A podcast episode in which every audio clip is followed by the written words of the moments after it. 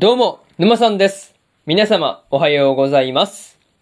今回はですね、白い砂のアクアトープの20話の感想ですね。こちら、語っていきますんで、気軽に聞いていってください。というわけで、早速ですね、感想の方、入っていこうと思うわけですが、まずは一つ目ですね、仕事に追われてというところで、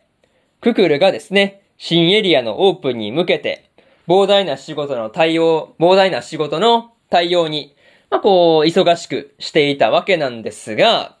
まあ、仕事が終わらずですね、残業続きっていうところが、まあ、少し心配なところではありますね。そう。なかなかね、残業しない、まあ、しても終わらないっていう仕事量がえげつないなっていうところで、またね、ククルが今ある仕事でも結構手一杯な状態なのに、こう、諏訪からはですね、まあ遠慮なく、まあこう、次から次へと新しい仕事を振られるっていうところはですね、なんていうか、こう、ククル一人で処理しきれる、まあ仕事量を、まあはるかに超えてるなっていうことはね、感じたりしました。なんていうかね、さすがにちょっとこう、誰かヘルプ出したったら、まあヘルプね、できたらいいんだけどなっっていうことはね、思いましたね。まあそんな大量の仕事に追われている様子を見ていると、まあ私も魚になりたいっていう風に、まあククルが愚痴りたくなるのも、まあわかるような気がしましたね。そう。まあこれに関してはね、愚痴、まあ愚痴らないとちょっとやってられないぐらいの量ですからね。まあそりゃ仕方ないよっていう感じではありました。あとはね、個人的に水槽を見ながら生き物成分を補給しているククルがですね、なかなか面白かったわけなんですが、まあ営業部ではですね、その生き物成分を補給する機会すらないっていうところもですね、まあククルにとっては辛い部分だろうなっていうことは思ったりしました。まあそういうところで、まず一つ目の感想である仕事に追われてというところ終わっておきます。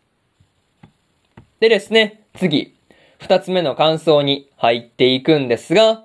迷子のイルカというところで、ククルがですね、貝から野生のイルカが流れ着いたっていう情報を聞いてですね、まあ、海やんと一緒に見に行ったりしていたわけなんですが、まあ、そのイルカにですね、ククルが、まあ、こう、急に一人になったことの、まあ、心情ですよね。なんていうか、そういうところで共感してるというか、まあなんていうかね、そういう感じでイルカにね、話しかけていたりするっていうところもですね、まあだいぶ印象的なところではありましたね。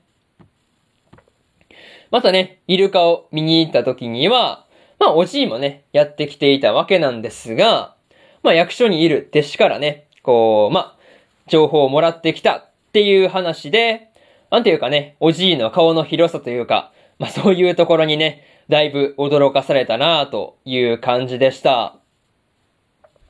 まあにしてもね、イルカの様子を見るのは飼育部の仕事だっていうところはね、まあわかるところではあるんですが、まあ許可なくね、他部署の仕事に首を突っ込んだっていうことで、諏訪に怒られたりするっていうところはですね、まあ正論すぎるがゆえに何も言えない感じではありましたね。まあでも、まあ、諏訪の言葉をね、まあこうちょっとこう、解釈を変えれば、まあ自分の仕事をね、ちゃんとこなしていれば、見に行ってもいいっていう風に言ってるようにもね、解釈できるよなっていうことは思ったりしました。まあそれをね、こう、まあ気づけるかどうか的なところはあると思うんですけど、まあね、なんか、うん、そういう風にも取れるよなっていう感じでした。まあそういうところで、二つ目の感想である、迷子のイルカというところ終わっておきます。でですね、次、三つ目の感想に入っていくんですが、結婚式のプレゼンというところで、ククルがですね、ウェディングプランナーの、まあ、こう、会社にですね、ティンガーラウェディングのプレゼンをしていたわけなんですが、まあ、反応としてはですね、まあ、少なからず良くはない感じに終わってしまってましたね。そう。またね、こう、ククルがプレゼンの中で、まあ、魚は脇役にっていう風に、こう、まあ、向こう側からね、言われていたわけなんですが、まあ、こう、結構、なんていうかね、固まってたりしたんで、まあ、ショックを受けてるだろうなっていう感じだったんですが、まあね、生き物を、まあ、魚は脇役にっていう言葉はね、まあ、生き物が好きなククルからすればね、結構傷ついた言葉だったんじゃないかなっていうことは思いましたね。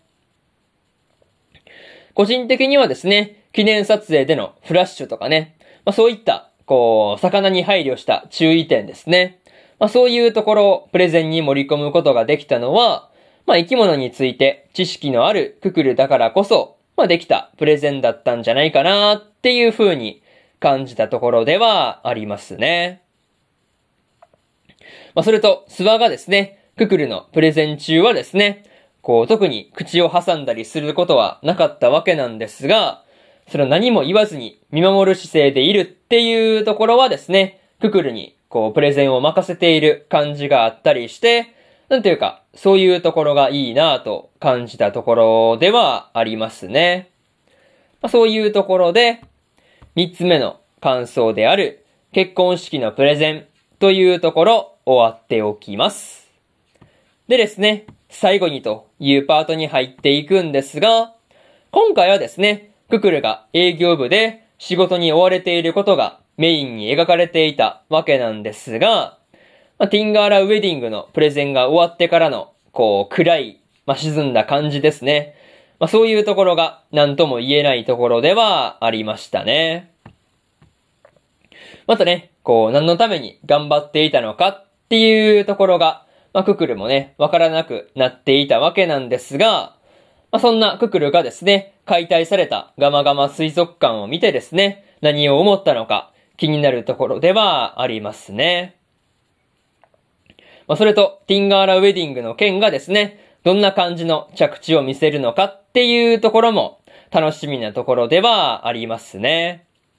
まあ、とりあえず、次回の話では、こう、まあ、仕事のこう、まあ、やりがいというかね、それを失ったククルがですね、どんな感じの様子なのかなっていうところで、まあ、そこにね、注目しておきたいところです。まあ、そういうところで、今回の白い砂のアクアトープの20話の感想ですね。こちら終わっておきます。でですね、今までにも1話から19話の感想はですね、それぞれ過去の放送で語ってますんで、よかったら過去の放送も合わせて聞いてみてくださいという話と、今日は他にも3本更新しておりまして、コミさんはコミショウですの第7話の感想と、真の仲間の第7話の感想、そしてですね、スカーレットネクサスの21話の感想ですね。この3本更新してますんで、えー、よかったらこちらも合わせて聞いてみてくださいという話と、明日はですね、最果てのパラディンの第6話の感想と、セレクションプロジェクトの7話の、7話の感想、そしてですね、異世界食堂2期の7話の感想ですね。この3本更新します、更新しますんで、よかったら明日もですね、ラジオの方聞きに来てください。というわけで、本日3本目のラジオの方終わっておきます。以上、沼さんでした。それじゃあまたね。バイバイ。